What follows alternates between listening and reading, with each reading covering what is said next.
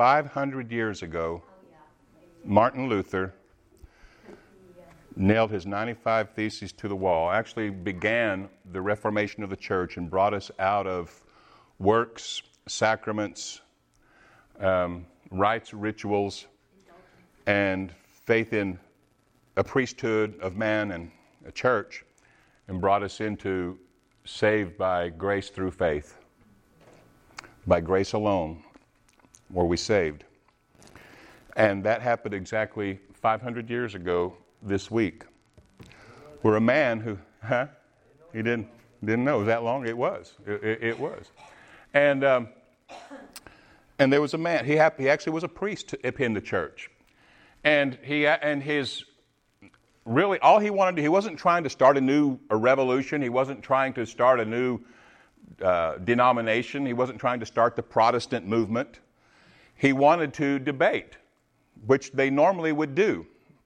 The, uh, the, the, the, the, the, the, the leaders and would get together, and he, he submitted that so that the cardinals and those they could at least talk about these things because he had this, this, his really big gripe was that the pope at the time, Pope Leo, who happened to take that uh, position politically, really, he wasn't even in, he wasn't even in the priesthood, but he became the pope at 38 years old, and uh, uh, he was very um, self-indulgent. He loved extravagance. He spent a lot of money, got the uh, the, the, the, the, wealthy Catholic Church into debt. He was borrowing money. And so he wanted to uh, build or actually restore St. Peter's Basilica, rebuild it actually.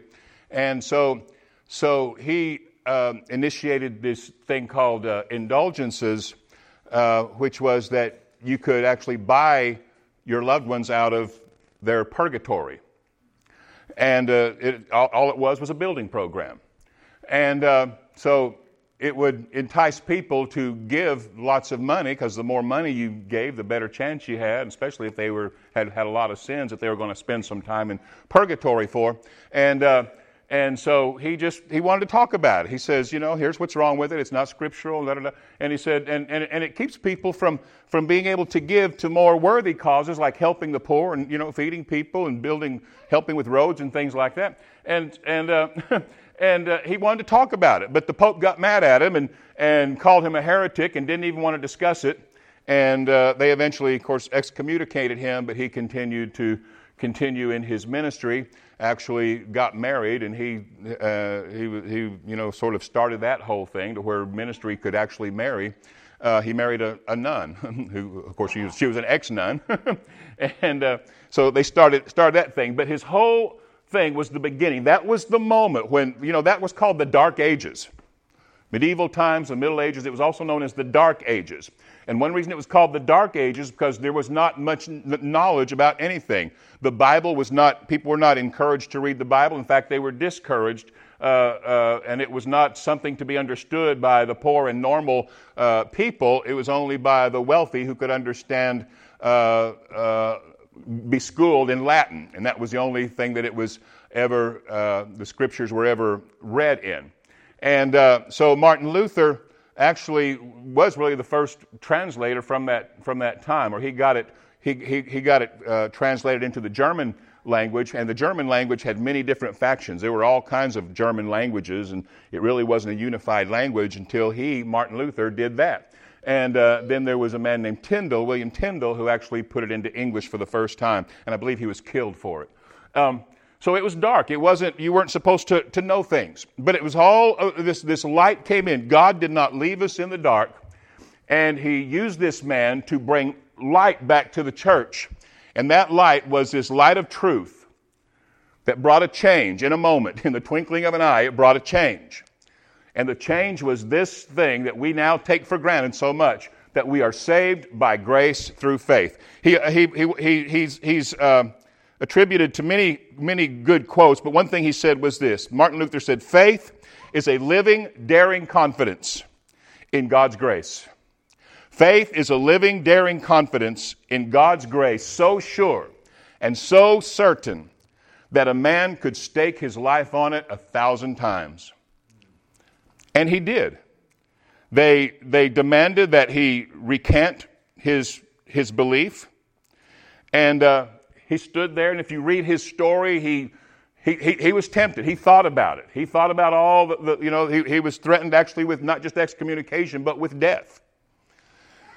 And he thought he could die. The church could actually kill him um, because they weren't beyond doing that in those dark ages.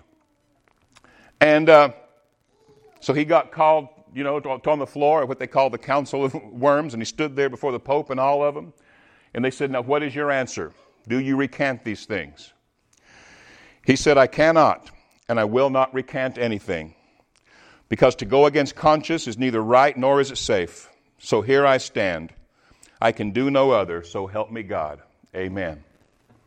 And he stood on this thing called trusting in the grace of God, so sure that he could stake his life on it a thousand times, and he did. Now, what does that mean to us? What does that, where does that bring us to? This is something that I relate to because it's something that I stake my, my life on, I stake my faith on, I stake my day by day living upon. I'm certainly staking my relationship with God upon it, that it's by His goodness, His grace. We just heard a love song about how great His love is for us. And it was shown through that gracious work on the cross with the death, burial, and the resurrection.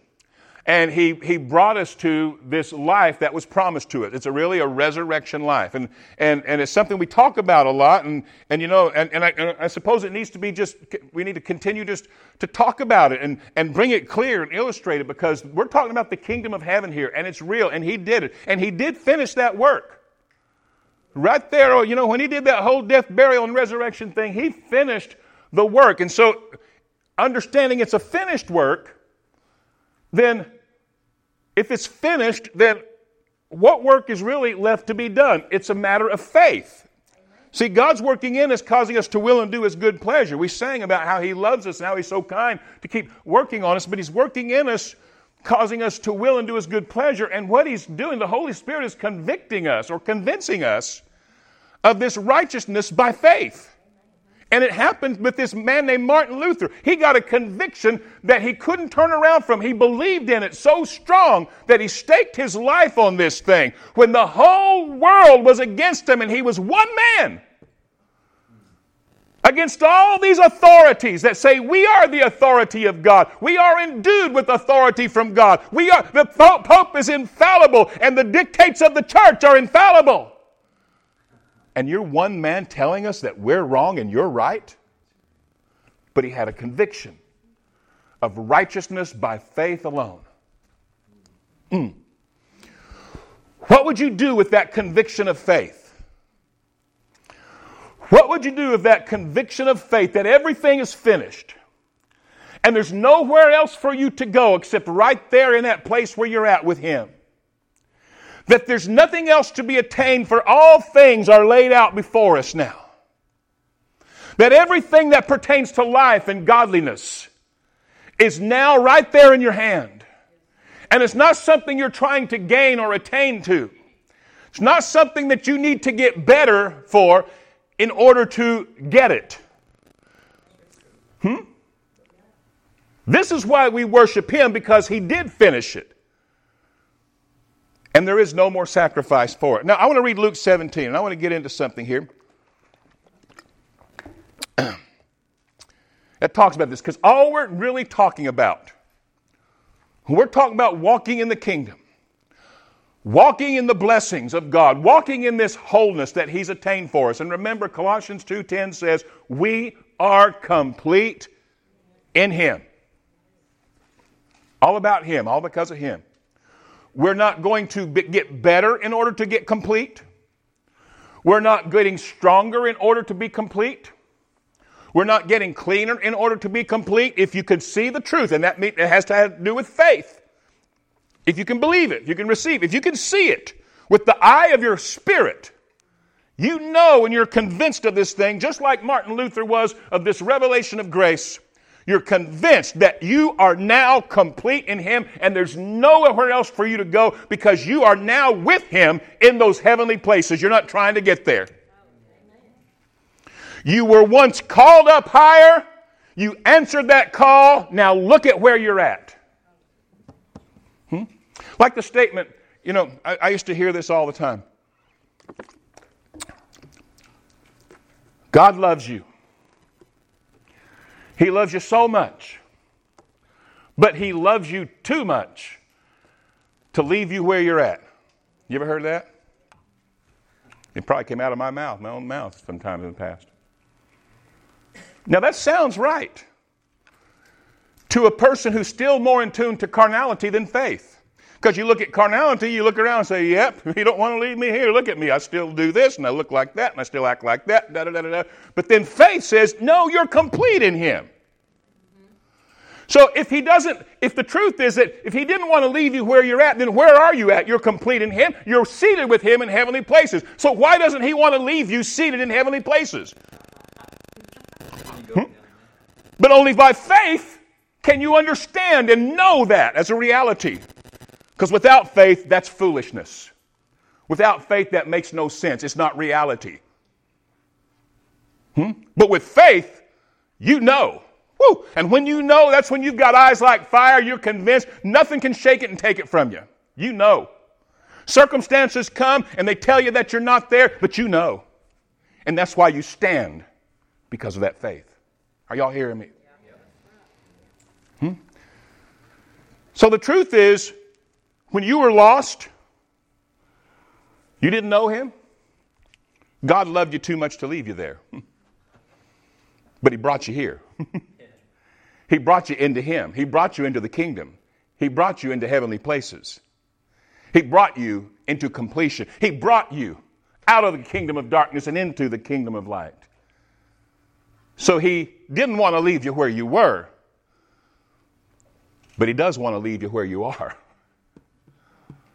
Ooh. Are y'all understanding it? See, it's a faith thing. So let's look at this faith thing. Luke chapter 17, Jesus talks about faith. In verse 4, let's start in verse 4. Talking about a situation between people. He says, or look at verse 3. Take heed to yourselves. If your brother sins against you, rebuke him, and if he, if he repents, forgive him. And if he sins against you seven times a day, and seven times in a day returns to you saying, I repent, then you shall forgive him. Now stop and look at me for a second. Seven times. Now, see, if you read this too fast, you miss it. When I look at this, I think I, I deal with people in my life, in our travels. We deal with people that we are counseling with and are, you know, being uh, in, uh, in a place of ministering to where they've got one offense years ago that they still can't get over. And this guy says seven times a day. So understand, understand, they're, they're, they're recognizing, they're saying, you know, once is hard enough. He says, if he, if he, if he sins against you, and if he repents, forgive him. If he changes his mind about it, what's it mean? He says, he comes to you and says, hey, I was wrong. He says, forgive him. Some people that even once, even that one time's not good enough because they say, well, I'll wait and see if there's some, if some real change. So even once is not that easy for a lot of people. And he says, do it seven times daily. No wonder the apostles gave him, made the next statement, verse 5. The apostles said to him, Lord, increase our faith. Help us. seven times. We need more faith.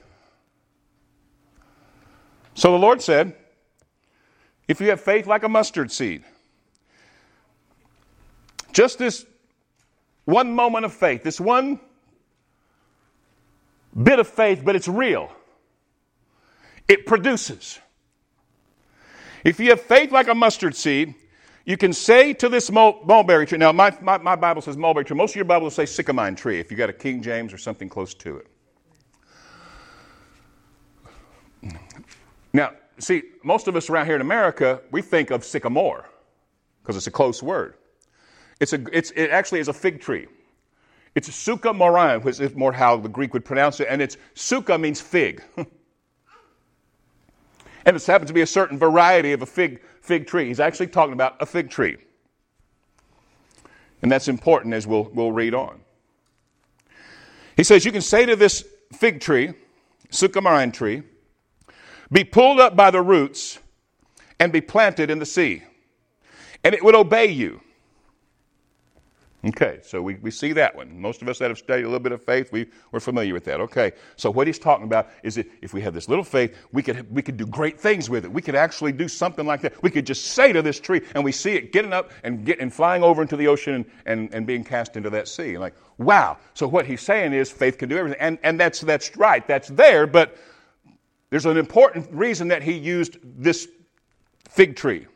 And which of you having a servant plowing or tending sheep. Now, let me, for time's sake, let me just, you know, this story here. He says, what he's in essence saying is, if you've got a servant, you don't thank him and you don't feed him first. He does what he's supposed to do. He feeds you. You don't, you don't serve him. He serves you. And then when he does it, you don't even give him thanks because he's done what's expected of him. Okay? Now, look at what he's talking about, and I'll give you a clue here. What he's talking about with the faith that says to this tree, this fig tree be plucked up and cast into the sea. He is talking about, mm, I'm going to have to give you some, just a minute of some, some history here. This fig tree is the symbolic thing. I am convinced of it through all my studies, is symbolic of the tree of knowledge of good and evil. It's the one that when John the Baptist said, when announcing Jesus coming, he said, Now the axe is laid to the root of the tree. When Adam and Eve ate of the, the fruit of that tree of knowledge of good and evil, they ate of it. It doesn't specifically say it was figs, but then it does say that we used fig leaves to cover ourselves. Well, it only, it, it only makes, makes sense that the thing that gave us the knowledge of good and evil, we are going to use of that knowledge of good and evil to cover ourselves, and that's what people do. That's what religion is. That's why, that's why Pope Leo and all this religious church that we were talking about just a moment ago, and all religious churches do it. They cover themselves in fig leaves, that which comes from the knowledge of good and evil in this case that we were looking at with Martin Luther and Pope Leo and all that, this whole thing of purgatory in the first place. Now, if none of you have ever been around Catholicism, you think, where, where, does, where, does, where does that whole thing even come from? It comes from the knowledge of good and evil. It makes sense. It's not of faith. It has nothing to do with the trust in Jesus or at, at all. It's something that makes sense to a mind full of knowledge of good and evil. And what it says is, is that you may be very sincere and devout in your service toward God, but when you die, it's common knowledge that people are not perfect and they may still have fits of anger, they still may have some kind of sins. They're, they're, they're, they're worthy of temporal punishment. They're not mortal sins that would put you in eternal damnation, they say, but there's these other kind. Even the categorization of sins is the knowledge of good and evil. but there's these venal sins that when you die with them, say you still have some habits, you still, you know, whatever, that you don't go to heaven, you go to purgatory because there is a time, of temporary punishing, a purging that goes on where you will pay for those things. Now, that has nothing to do with grace or faith or Jesus, but it, it's the knowledge of good and evil. It makes sense. They had to come up with some way for God to deal with these imperfections because they don't have faith that says we're complete in Him. They don't have faith that says our sins are washed and we are white as snow. They don't have faith in that, so they have to do the next best thing they can, deal with it according to the fig knowledge of good and evil. So they add all these fig leaves to try to cover for it. Hmm? And so, and so then when he starts, when he's talking about these these, these servants, he's talking there about, about being under the law. He says there again, he's in this fig tree, he's basically he's saying, if you had faith like a mustard seed, you would tell that knowledge of good and evil, go be cast into the sea, and I'll never look at you again. the sea of forgetfulness. it will be removed from you if you had faith. If you just believed, that knowledge of good and evil would be gone. Woo! I know what he's talking about. It's amazing. and it truly makes you very peculiar to live according to this kingdom of God thing, this realm of faith, where you're staking everything with your faith in the grace of this God that we worship and sing about all the time. Glorify because of His goodness, His love, His grace.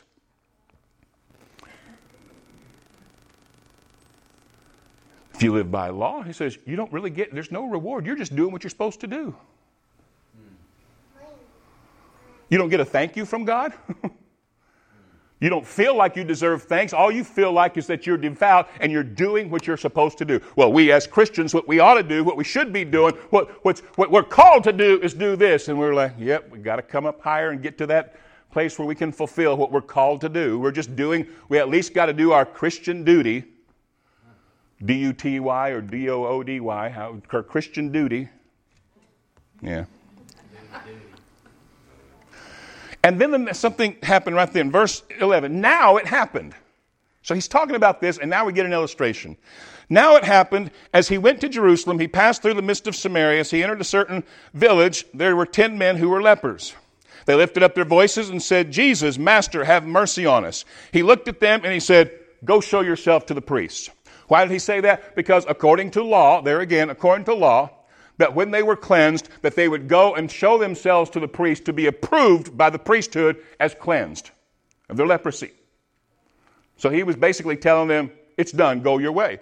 And they did get up and go. Now watch this.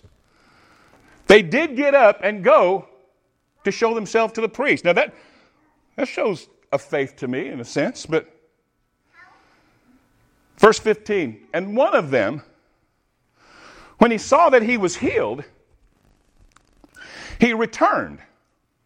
My, my, my, Bible says he turned again, turned back. He turned back. He didn't make it to the priest.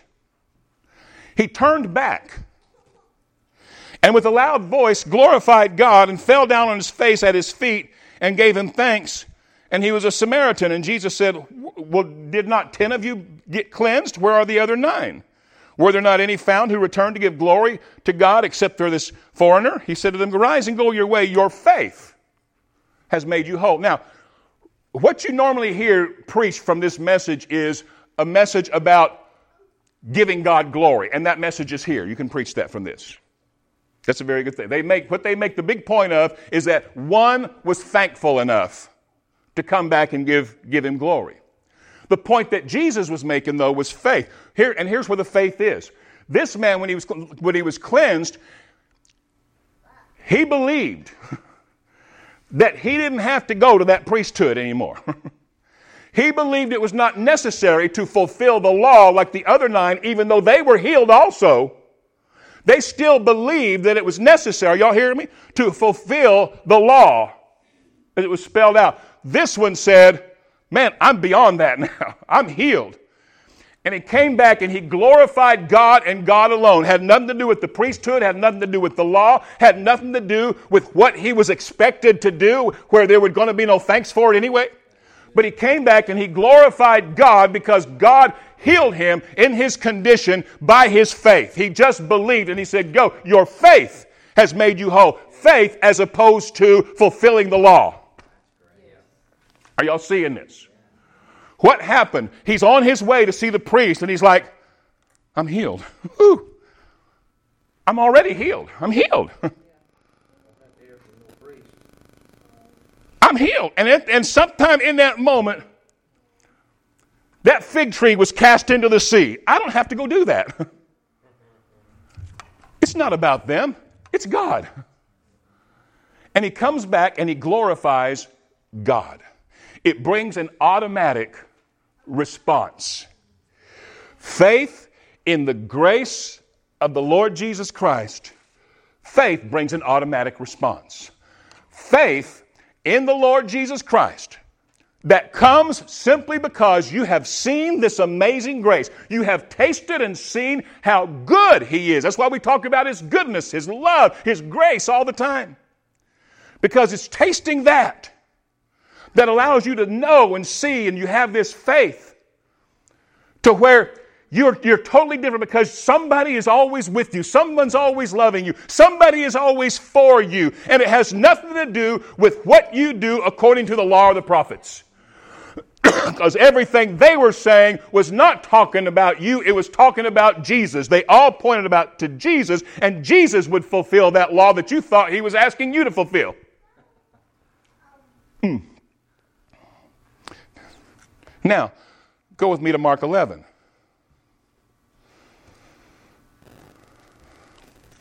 I went, was trained in a Bible college where we heard this probably every day. And I love it. I love this, love this passage. It was so beneficial to me. But this is, this is faith. Go back to look to verse.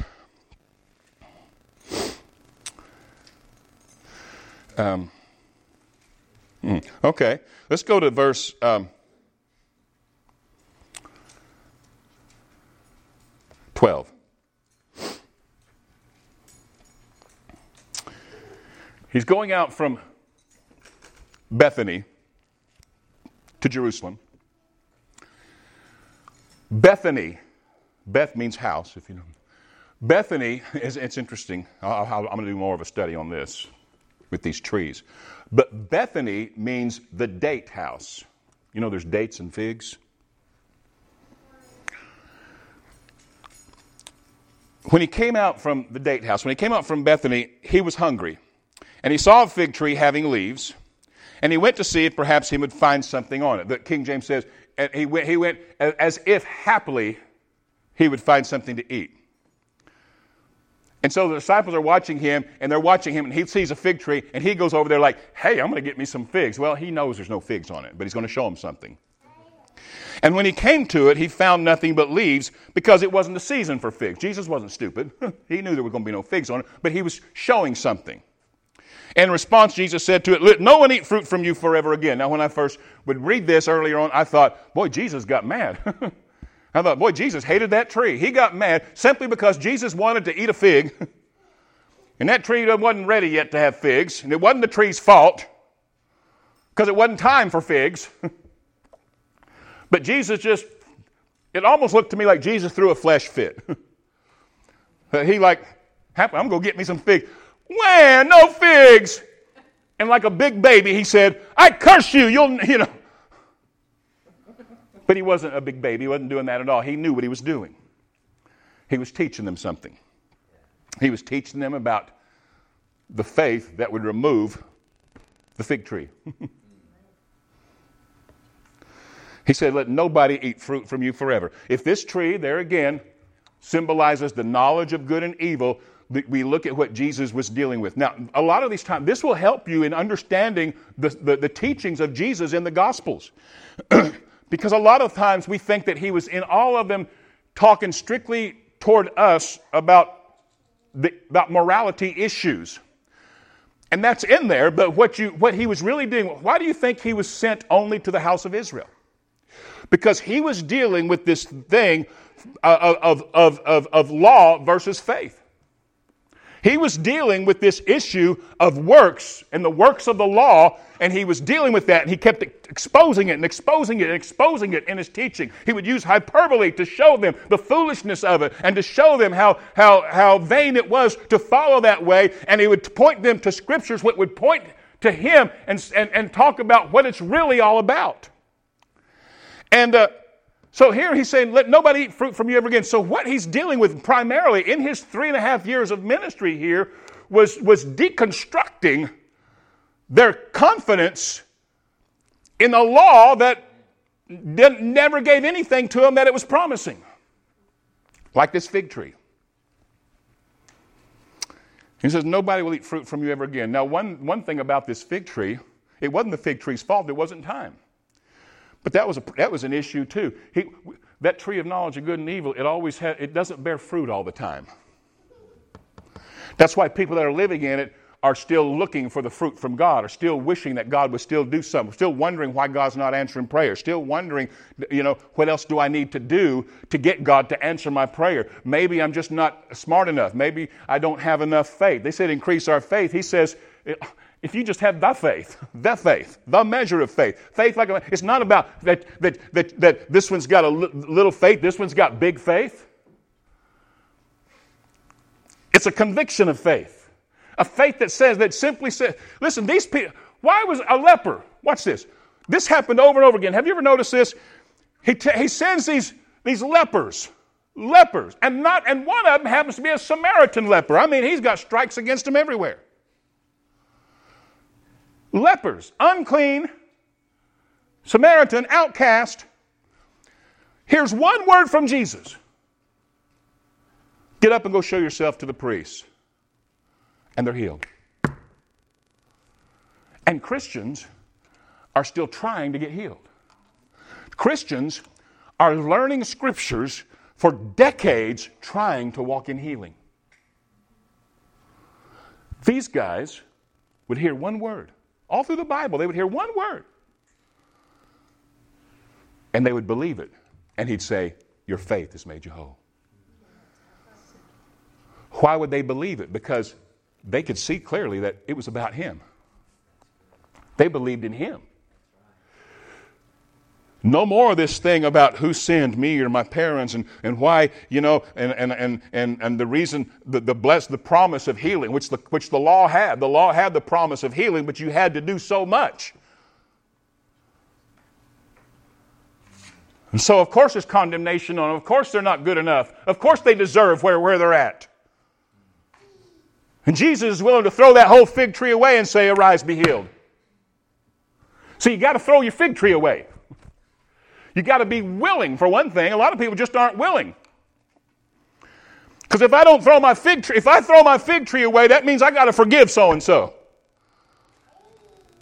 Like that's such a hellacious thing to forgive somebody. but when you're in the fig tree, when you're in the knowledge of good and evil, it seems hellacious. I can't do it. if I do, and, and you're afraid, because if I just forgive, if I let it go, They'll run loose. They'll do worse to me. They won't learn. There'll be no penalty. And Jesus says, Loose them and let them go. You can't do it. Unless you've got faith in the grace of God so secure and so strong that you'll stake your own life on it and you'll forgive the unforgivable and love the unlovable.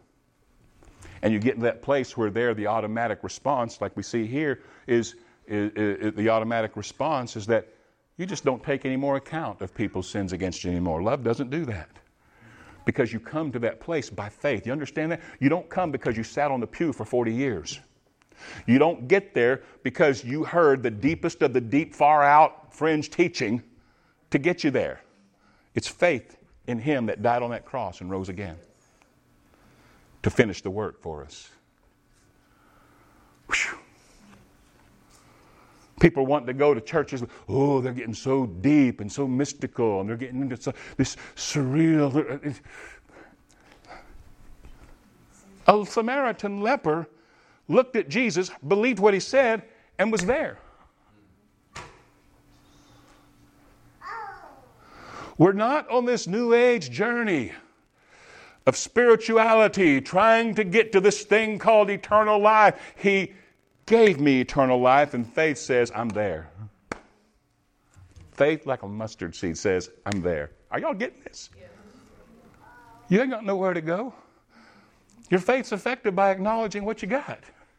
Whoa! Boy, I can preach me happy. So then they came to Jerusalem, and then he drives out all those people out of the temple, huh? Y'all temper tantrum people, y'all like Jesus doing that, don't you? That justifies a little bit of our, our problem here. there again, Jesus was not, was not overcome with flesh. He didn't throw a temper tantrum. He was teaching again. He, he fashioned a whip. He took his time. He was about to teach again and he was showing them what he's doing here. He's showing them that you guys have defiled this thing and all that, and this is not where it's at. And God is now going to cleanse this. And he demonstrated that. And then he says, then he goes on down. He went out of the city, verse 20. Now in the morning, when they passed by, they saw the fig tree. Fig tree was dried up from the roots. The Peter said, Rabbi, look, the fig tree that you cursed is withered away. And Jesus answered and said to him, Have faith in God. It's all just about faith. He says, Because surely I say to you, whoever says to this mountain, now in Luke he said, says to this fig tree, be cast in the sea. Here he says, whoever says to this mountain, well, it's the same kind of thing because where are they at? They're at Jerusalem here, and he says, and there's that, there's that, that mountain. What did Paul say? He says, he says, there's Mount Sinai, which is of the law, and he says, and that's where this now Jerusalem is with all of her children. That's that same mountain, Babylon religion covered with fig leaves and the knowledge of good and evil. And he said, if you got faith, you'll tell that whole mountain be cast into the sea. Oh. Woo! I don't have that mountain anymore. I don't have that so much of that knowledge of good and evil anymore. My faith has turned me from that and re- made caused me to repent and change my thinking. And my faith has convinced me that this is where it's at. Jesus is where it's at. And that he has finished the work, like Frankie was telling us this morning. He has finished the work. It's a finished work. We're home. We're there. We have come not to that mountain that burned with blackness where the law was given. We have come to Mount Zion, the city of the living God, the heavenly Jerusalem. We're there. Would you all stand up?